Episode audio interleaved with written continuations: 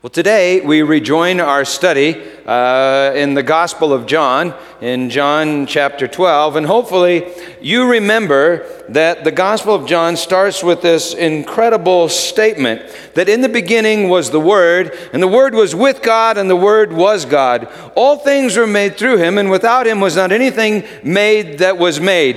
In Him was life, and the life is the light of men. Of course, it's recounting Genesis chapter 1. You remember that in the beginning, God spoke into the void and light appeared one day. And God spoke and an expanse appeared a second day. And God spoke, and the waters separated, and dry land appeared with vegetation, with, with life. A third day, and God spoke, and sun, moon, stars, lights appeared in the sky. A fourth day, and God spoke, and the waters teemed with life, sea creatures. A fifth day, God spoke, and creation happened. And so, whatever that word was that God spoke, Oh, it must just carry an insane amount of power.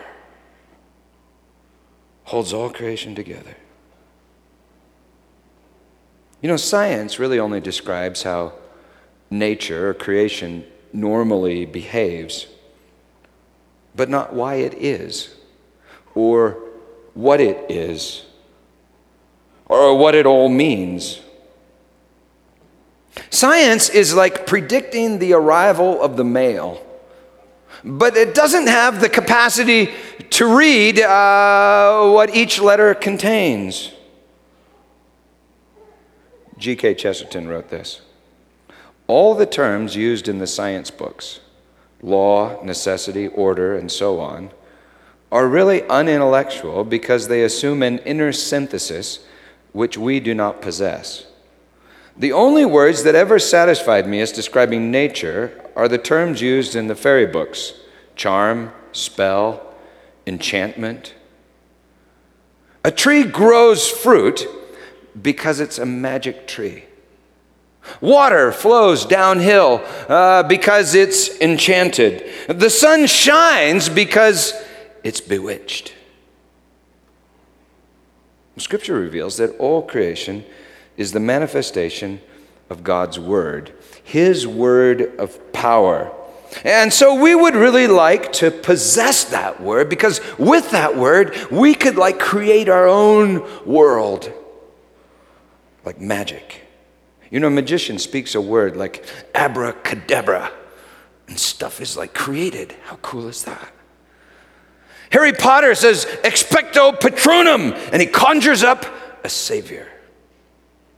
The great anthropologist Bronislaw Malinowski defined magic as a system or program by which people endeavor to maintain control over spiritual forces. Well, if all creation like exists upon a spiritual force called the Word of God, then like all science and technology, is perhaps like the practice of magic. And most religion is magic, just plain magic. Maybe all our striving for power is witchcraft. That is, stealing power and using power for which we lack any inner synthesis, meaning. Practice of magic is forbidden in Scripture. Witchcraft is as the sin of rebellion, says the Old Testament. You see, magic is an effort to control spiritual forces for your own purposes. Worship or true religion is surrender to a spiritual force for its own purpose. When God speaks a word, He speaks a word for five days and creation happens. Wouldn't we like to possess and use that word. God speaks and creation happens. God speaks and it happens. Speaks and creation happens. And on the sixth day, he speaks, Let us make man in our own image and likeness. And did it happen? Did it? Look around. Go ahead, look. Us? Talk about us? In the image of God? I mean, God's pretty awesome. All good, all love. You, you, read the Bible, absolute love. If we're in the image of God, we're not very in the image of God. I mean, it's almost as if we're, we're not like born yet. You know, Scripture says Jesus is the exact image of God, the exact imprint of his nature. And check this out He is the firstborn of all creation and none of us look all that much like him. Let us make mankind in our own image and likeness. And just look at us. Did the Word of God fail? And if it did, do you think maybe we should help it out somehow? Did the word of God fail? Isaiah 55 My word shall not return empty, but accomplish that for which I purpose. The all powerful Word of God. Hmm. Actually, I've witnessed the power of the Word. I'm not asking you to believe this necessarily, but I've spoken the Word and seen people healed. Whew. I've been healed when people have spoken the Word. I've spoken the Word and seen demons flee, even Satan cower in terror. I've preached, and sometimes the power of the word has scared me. I've preached uh, the word, the word of power, and yet I feel really, really weak. Usually, when I speak it, I feel foolish, especially before and after. I mean, if I'm absolutely honest with you, I feel like an ass. You don't have to nod your head, Jared. I feel like an ass. And by that, I mean donkey. Donkey. Hey, I just remembered a story about a donkey. True story, okay? Actually happened. This donkey came home one day, and uh, this uh, little donkey said to the mother donkey, uh, his, his mama donkey, he said, Mom, I had the most incredible day today. It was just, it was just wonderful. And she looked at her, her little ass, and she was very pleased because you see, most people treated him like an ass. But he said, Today was really great. I went into Jerusalem this morning, and while I was walking into Jerusalem, people lined up on the side of the street and they had palm branches. They started waving them in the air and cheering for me and clapping for me. Mom, it was really a great day for me. The wise old mama donkey looked at her little ass with compassion and she said, Oh, honey, I'm sorry. But that wasn't about you. That was about the one that you were carrying. John 12. Jesus, the Word of God, by whom and through whom everything is created and sustained, that Word enters Jerusalem uh, upon a, a little ass. And it's interesting that really in almost every culture, ancient cultures, our culture, an ass kind of means an ass. It's like a little humble horse. John 12. You remember that Jesus has just raised Lazarus from the dead. Pretty amazing, pretty cool. But because he won't work for them, the Pharisees, the religious magicians, they plot to kill him and Lazarus. Check that out. Because he gives life, and they can't control him, they take life. You see, they don't know what life really is. They don't know what the word means, and neither does the crowd. The next day, a great crowd who had come to the feast, Passover feast, heard that Jesus was coming to Jerusalem. Jerusalem means city of peace. This is the capital of Israel, the city of David, Jerusalem, and, his, uh, and, and its temple. It's where God chose to dwell with his people. It's Jerusalem. And it's the city that's referred to as our Lord's bride. So they took branches of palm trees. He was coming to Jerusalem. So they took branches of palm trees and went out to meet him, crying, Hosanna! Blessed is he who comes in the name of the Lord, even, even the King of Israel. And Jesus found a young ass and sat upon it. Hosanna means save now, save us. It's from Psalm 118. They're quoting Psalm 118. And what they mean by it is save us from the Egyptians and the Greeks and the Romans. You see, Israel was an occupied nation at, at this time, and they could really use a powerful king to drive out the Romans and the Greeks. And so they call Jesus the King of Israel, which is interesting because it's a term that Jesus never uses to refer to himself. And you remember earlier in the gospel, they try to make Jesus king. And you remember what happens? Do you? Chapter 6. He runs away. And so, whenever people ask you, well, what would Jesus do if he was president? There's your answer. He'd run away, he'd resign. They call out, Blessed is the King of Israel. And what does Jesus do? And Jesus found a young ass and sat upon it. As it is written, Fear not, daughter of Zion. Behold, your king is coming, sitting on an ass's colt. His disciples did not understand this at first. But when Jesus was glorified, then they remembered that this had been written of him and had been done to him. The crowd that had been with him when he called Lazarus out of the tomb and raised him from the dead bore witness. The reason why the crowd went to meet him was that they heard he had done this sign. The Pharisees then said to one another, Look, Look, you can do nothing. Look, the world has gone after him. The world. Now, among those who went up to worship at the feast were some Greeks. So these Greeks, they came to Philip, who was from Bethsaida in Galilee, and said to him, Sir, we wish to see Jesus. Philip went and told Andrew. Andrew went with Philip, and they told Jesus. And Jesus answered them, The hour has come for the Son of Man to be glorified. That's kind of weird, isn't it? I mean, why does John make such a big deal out of Philip and Andrew going back and forth and, and, and, and these Greeks that want to see Jesus? We don't understand. And John writes that that day they did not understand.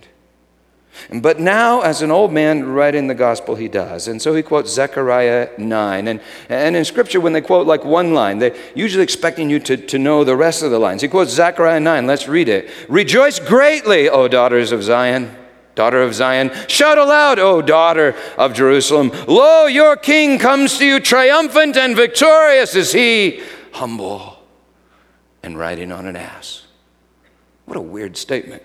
Triumphant and victorious is he, humble and riding on an ass, on, on, on a colt, the foal of an ass. I will cut off the chariots from Ephraim, that's Israel, and the war horse from Jerusalem, and the battle bow shall be cut off, and he shall command peace to the nations. His dominion shall be from sea to sea, and from the river to the ends of the earth. As for you also, because of the blood of my covenant with you, I will set your captives free from the waterless pit. That's the grave, even Sheol. Return, return to your stronghold, O prisoners of hope. You ever feel like that, a prisoner of hope? Today, I declare that I will restore to you double. For I have bent Judah as my bow, I have made Ephraim its arrow. I will brandish your sons, O Zion. That's guys like Philip and Andrew. I will brandish your sons, O Zion, over your sons, O Greece, and wield you like a warrior's sword. The word of God is a sharp, two edged sword. See, I think John is telling us that Zechariah 9 was happening that day as the word of God rode into Jerusalem. Zechariah says he comes to bring peace, like the Prince of Peace, to Jerusalem, the city of peace, but not just Jerusalem, to the nations. Isaiah had prophesied, Unto us a son is born, uh, unto us a child is given uh, he will be called the Prince of Peace, and the government will be upon his shoulder. And of the increase of his government, there will be no end. No end. That means no wall, no door, no gate will be able to withstand it. That, my friends, is power. And Isaiah prophesies this that the kings of the earth will bring their glory into it Jerusalem. Indeed, all flesh will gather there and worship. It's this great, incredible Old Testament hope. And check it out the Greeks are already coming. And Jesus responds saying, Now is the Son of Man glorified. Son of Man. That's this incredible term that comes from Daniel and Ezekiel. Daniel 7, God gives a Son of Man an eternal kingdom that all people would serve him.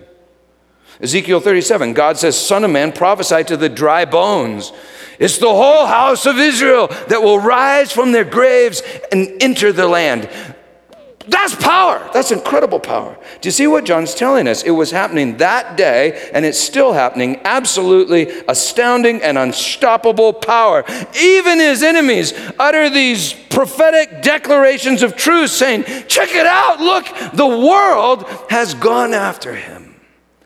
The world. Now it's Sunday in John 12.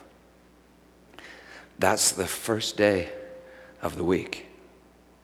At the end of the sixth day of the week, a Friday, the word will cry out from a Roman cross it's finished.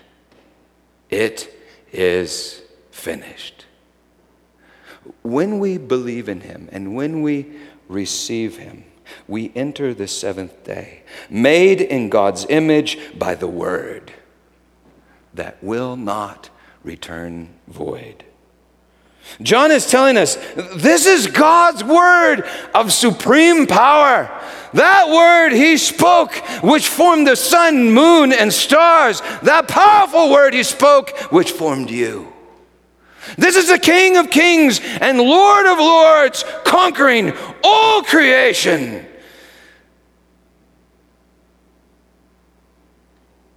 And this is a problem. He's riding upon an ass. What the heck?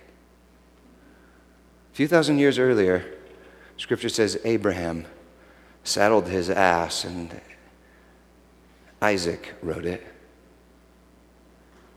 to this very same spot where God provided a lamb. Surely it wouldn't have anything to do with that. This is the King of Kings riding on an ass. That's what John and the other disciple guys did not understand that day. They thought what everything, everybody thought, a conquering king should be riding a war horse. Kings ride war horses, and, and, and, he's, and he's riding an ass. I mean, talk about foolish. Talk about foolish. Do you realize that as he rode into the city this day, so far he had written nothing down other than, than um, some words in the dust before prostitute? I mean, no instruction manual, no policy manual, no articles, no books. He had established no organization or institution to carry on his work. He had no insurance policy in case something went wrong that day. He, he has a crowd, he has a crowd, and they're eager, they're ready to fight, and yet he refuses to fight because he says his kingdom is not of this world. If it was, his servants would fight, but, but it's not. He refuses to fight, although he knows, he knows that Jerusalem will be destroyed within a generation, and in six days he himself will be cut off, condemned, lost, perished, betrayed, abandoned, stripped, flogged, crucified before a screaming crowd. A crowd that has turned on him, for he refuses to be a king that uses his power as they desire. Check this out. This is the Alexamenos graffito. That's what they call it. It's one of the oldest depictions of Christ's crucifixion that, that we know of. That's Alexamenos, and you'll see that's Jesus crucified on the cross, depicted with the head of an ass. Now, we don't know whether they drew this graffiti in mockery. Most people think it's in mockery, but perhaps it was even in worship. For you see, um, when you crucify a person, the object is to depict that person as an ass. We powerful Americans seem to forget that. And I think we hate that. That Jesus entered Jerusalem on an ass, and he conquered all things by looking like one. Six years ago, this month, I preached two sermons for which I got more angry, I mean, hate mail. I thought one guy was going to kill me more hate mail than I've ever received and imagine I ever will receive. I'm having Ben put those messages on the website with this message so you can go back and read them if you want to or whatever, because I went back and looked at them and I thought, I, I, I, no, this is true. Both sermons are on this story, this story from the Gospel of Matthew. The first one was titled How to Enter Jerusalem. In it, I simply recount the history of Jerusalem, relying on scripture and history books, particularly one that I picked up at, at Borders. I displayed a chart from that book on all the conquerors that had ever entered Jerusalem, pointing out that some of the most violent were men that had called themselves crusaders. And that in other parts of the world, uh, many people refer to us Americans, Americans as crusaders, pointing to the fact that the U.S. has given something like 100 some odd billion dollars to the state of Israel since 1949, and now even fights wars, at least partly, to maintain the security of the nation state of Israel and the walled city of Jerusalem. I mean, that's just an intriguing idea. Because you see, maybe, maybe we enter the city with our money, guns, and F 16s because we want to control the city of God, just like everyone else. Well, anyway, I displayed the chart on all the times Jerusalem had been conquered.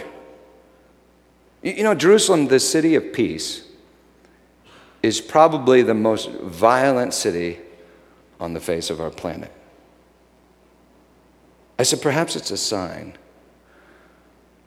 A sign of what we do when we try to obtain the city of God with human power. I said, here's the list of conquerors, and yet this is interesting. There's one conqueror that they missed. He not only conquered Jerusalem, he entered Jerusalem and conquered all things. And of the increase of his government, there will be no end. And he conquered by being conquered. His power is the power to lay power down. And then I just said, how ironic that in the name of Jesus and his cross, crusaders would try to do the very thing Jesus refused to do, the very thing for which he was crucified. We must think crusader means to crucify others rather than to be crucified in love for others. How weird. Well, there are many questions then, and I'm sure there are many questions now. Like, well, gosh, shouldn't we love Israelites? Of course, absolutely, yes. Well, and shouldn't we love Palestinians? Well, of course, absolutely, yes. Well, what should Obama do? What should Netanyahu do? What should Abbas and Hamas do? What should the principalities and powers of this world do? I don't know. What would Jesus do if he was president? I told you, he'd resign. Okay, preacher, you live in an ivory tower. Don't you understand that if we really live like Jesus, we'd die. Yeah, maybe so. Well, if we live like Jesus, we'd die and the terrorists would win. Would they? Next verse. And Jesus answered them The hour has come for the Son of Man to be glorified. Truly, truly, I say to you, unless a seed, a grain of wheat, falls into the earth and dies, it remains alone. But if it dies, it bears much fruit. He who loves his life loses it, and he who hates his life in this world will keep it for eternal life. If anyone serves me, he must follow me, and where I am, there shall my servant be also. If anyone serves me, the Father, will honor him. The Father, the Speaker, the one who raises the dead, the one who creates a new Jerusalem with just a word. That's power.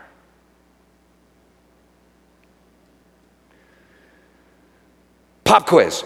Which one of these people has the most power? Okay, I'm going to show you some people up on the screen, and then I want you to judge their power. Okay, from a scale of one to 10, one being the lowest to 10 being the highest for the most powerful people that have ever lived. I want you to judge the power that they have or that they did have while they lived on the face of the earth. Okay, and then I want you to yell the number out. Now just do it because I'm the pastor, you have to obey me. Okay, you're going to yell the number out after you judge them. Okay, and, and their power. All right, this is is the, the first person. This is David Copperfield. He has the power of magic. That's pretty cool. How much power do you think he has? Four. Four? What? One. One. Oh, geez, that's cool, Francis. Okay, four. Okay, all right, this is the, the next person. Albert Einstein. He has the power of knowledge, the power to harness the atom. That's nuclear power. How much power does he have? Six, Six eight, seven, what? Okay, five? Okay, all right, next person, next person. All right, yell. Oh, wow, that's a lot of power. How much power does she have? Angelina Jolie holding guns. Guys? 11, 12, whatever, I don't know. Okay, next person, power. Ooh, he like owns the world. Dave, that's Gates. How much power does he have? Give him a number. Okay, okay, next person, next person. That's Alexander the Great. He like conquered the known world. How much power did he have? Nine, that's a lot. Yeah, okay, next guy. This is Caesar Augustus. Caesar, he ruled the known world. How much power did he have? Pretty much, yeah. Okay, now this next guy ruled Europe. Napoleon Bonaparte. How much power did he have? Six, six and a half, yeah, seven, something like that. Okay, next guy, next person. Ooh, Adolf Hitler. How much power did he have? Nine, yeah, he had a lot of power. Not necessarily good, but a lot of power. Next person. Ooh, that's uh, Benjamin Netanyahu. He's prime minister of Israel. How much power does he have? Six? Okay, he has quite a bit of power, actually. How about God, this next person? Whoa! How much power? Now, be, think before you take your shoes off at the airport because of this guy. That's power, okay? So, how much power does he have? He has quite a bit, right? Eight, nine, something like that. Okay, next person. Ooh, this person commands the most powerful military in the history of our planet. How much power does he have? Yell it out. Eight, nine? Yeah, an awful lot. Okay, how about this person?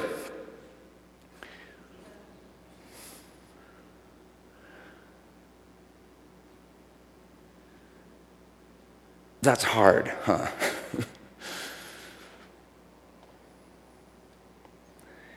He's whipped, beaten, na- naked, taking his last breaths, and he's nailed to wood. That's pretty powerless. And check it out, it's not an act.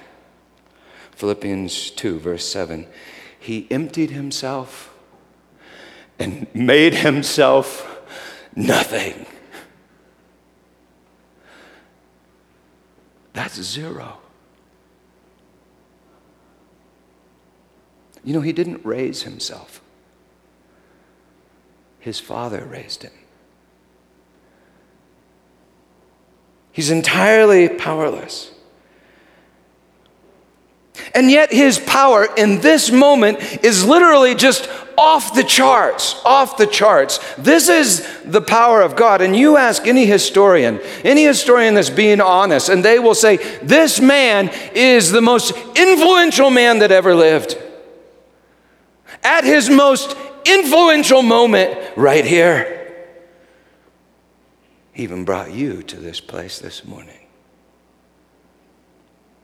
Napoleon wrote, the people have been gathered to us by fear. They were gathered to Christ by love. Alexander, Caesar, and I have been men of war, but Christ was Prince of Peace.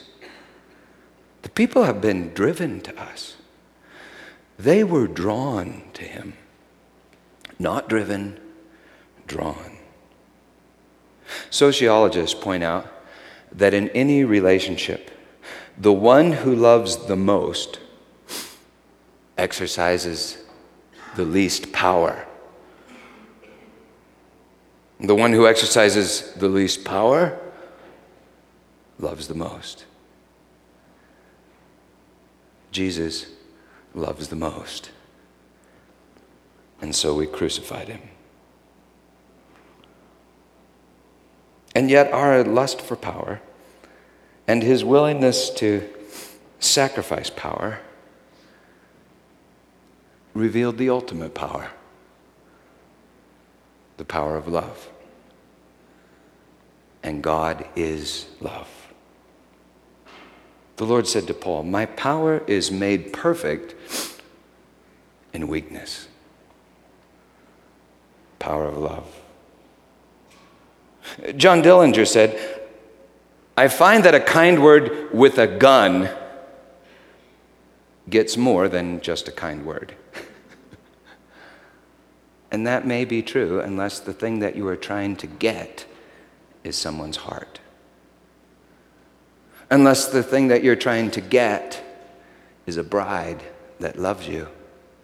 For that, you need a different kind of power the power of romance. Jerusalem is our Lord's bride, and you are our Lord's bride. If I preach the gospel while pointing a gun at your head, saying, For God so loved the world that gave his only begotten Son, whoever believes in him shall not perish but have everlasting life. Believe in the love of God. Believe, believe, believe. Yeah. Believe or I'll shoot a bullet through your head and you'll. I mean, you might say, I believe, but you wouldn't not in love. Do you realize that the church has always grown fastest in places where it is illegal for Christians to wield power or to even exist? Places like the ancient Roman Empire or China today, which probably now has the largest community of Christians of any nation in the world. You see, stripped of power, we expose love. And that's real power. But now you don't have to be martyred in order to preach Jesus. However, you do have to be willing to look like an ass, to feel like a fool, or at least look like a fool. Paul writes The word of the cross is foolishness to those who are perishing, but to us who are being saved, it is the power of God. For the foolishness of God is wiser than men, and the weakness of God is stronger than men. You know, Jesus is a seed, and he just talked about seed. He is a seed, and he is the seed, and his word is a seed. And so when we proclaim it, it feels rather foolish. Foolish. You know, when a farmer plants a seed, he surrenders control. When you share Christ, you surrender control. You can't make people believe. You can't make the seed grow. You can't make their life bear fruit. Jesus is not a magic word for you to control. I think that's where we mess up so much. We share Jesus, then we try to control it and make it happen. But Jesus is not a magic word for you to control. Actually, He's the word to which you must surrender all control. And when you surrender all control, that's somehow power, power from on high. I don't know how to say this, but Jesus is not a magic word. Jesus is the magic word. Not for you to control or crucify, but for you to be controlled by and created by. Jesus is the inner, sense inner, inner synthesis in all things. Jesus is the meaning of all things. In Chesterton's words, Jesus is the reason that trees grow fruit. Jesus is the reason that water runs downhill. Jesus is the reason that the sun shines. He is the light and the life. But you see, those things are not just things for you to use for your own particular purposes. Each is a message for you to read, and each one means, I love you. Jesus Christ is the Word of God and the power of God. And on the cross, the meaning of God's word is revealed. On the cross, the letter is opened, and it all means, I love you. When you believe it, you are made in his image by the word of God and the power of God. You see, I think all human power, all human power that is not surrendered to the Father, all human power is stolen power. But he who loves, writes John, he who loves is born of God and knows God. And he who speaks love wields unstoppable power. Even if, especially if, you look like an ass. The Word of God invades Jerusalem on an ass. The Word of God romances His bride in weakness. What I'm trying to say is, is that if you simply believe God's love for you and testify to God's love for others, you have more power than all the kings of this earth combined. Even if, especially if, you feel like a fool. John writes that he didn't understand this that day as the word of God rode into Jerusalem on an ass. You know, John had been nicknamed Son of Thunder by Jesus. Do you remember that?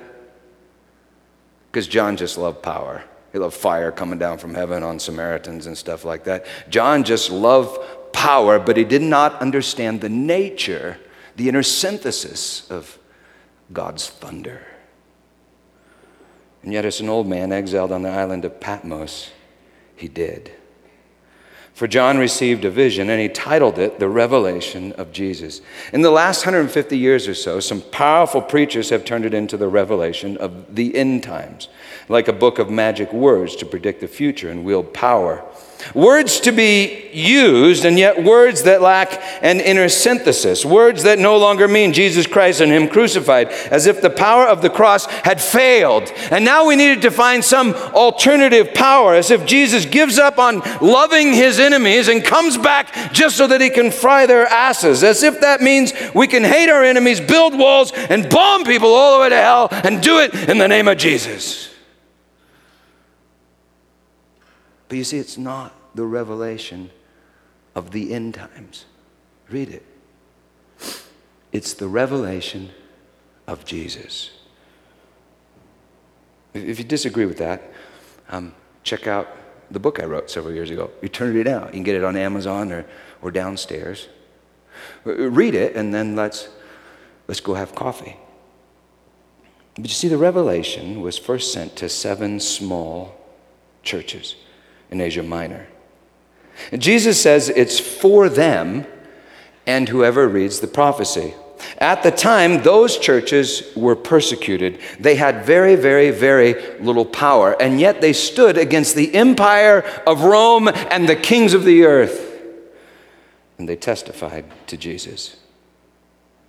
They testified to Jesus, but must have felt like fools.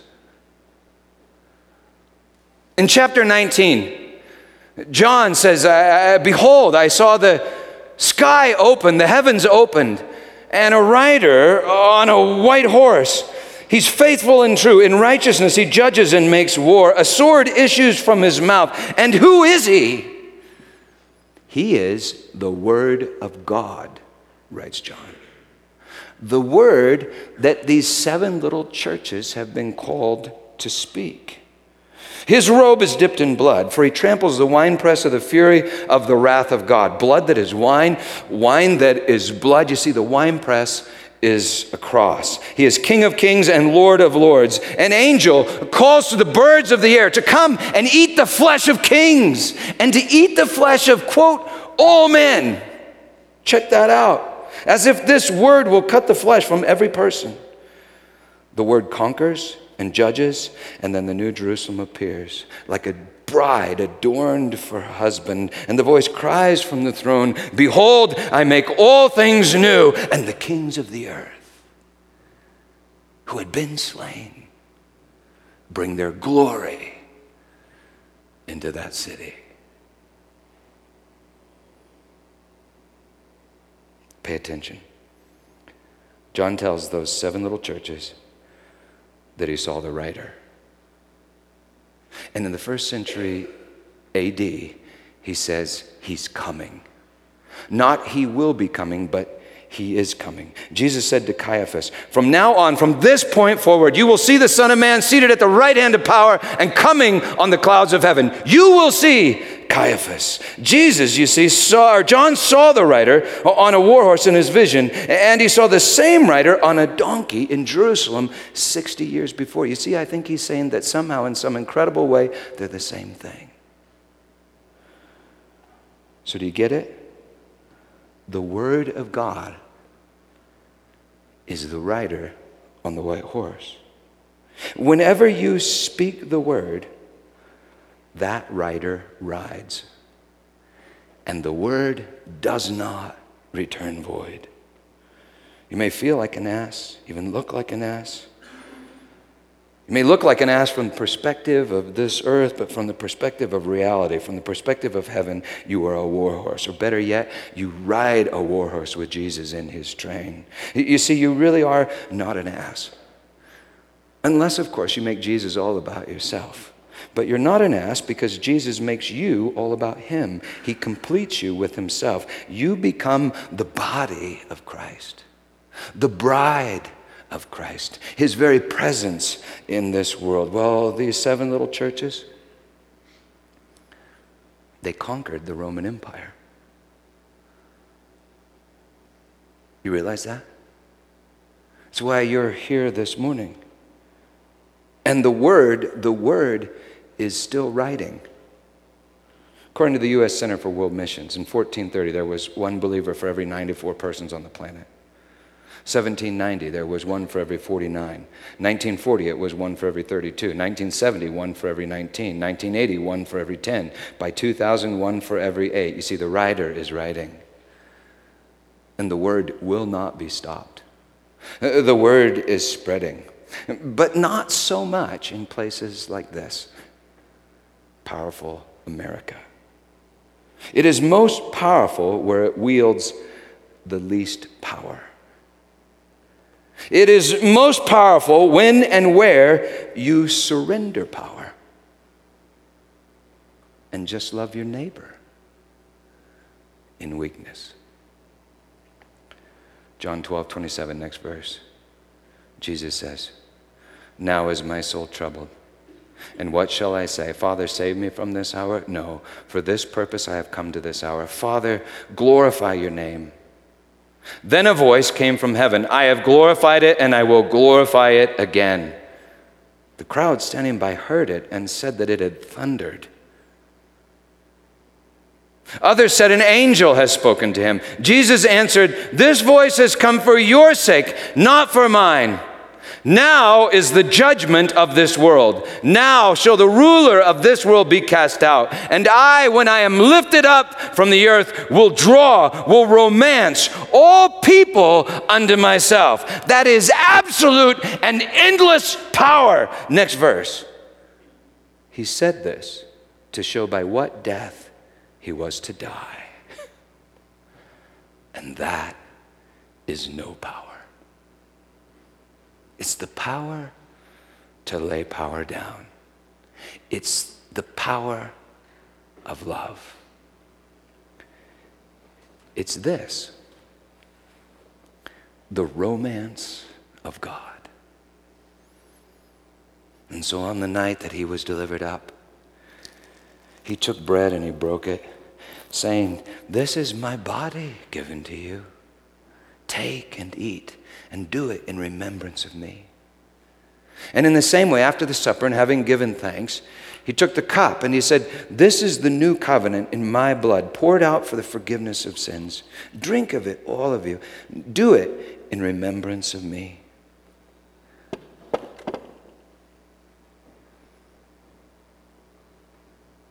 You see, he's riding. Right here in this room this morning.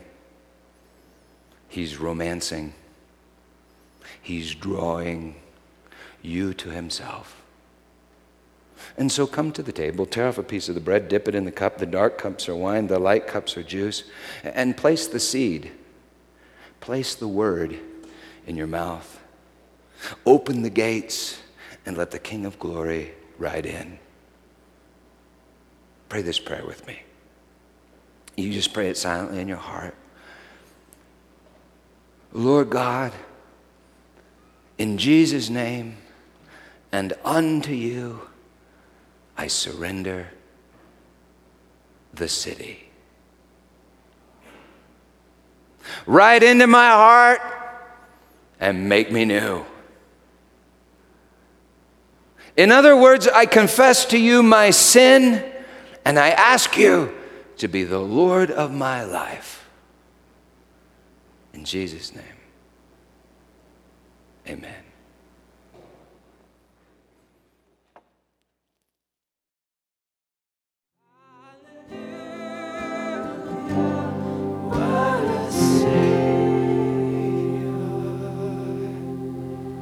What a Savior you are, Lord Jesus.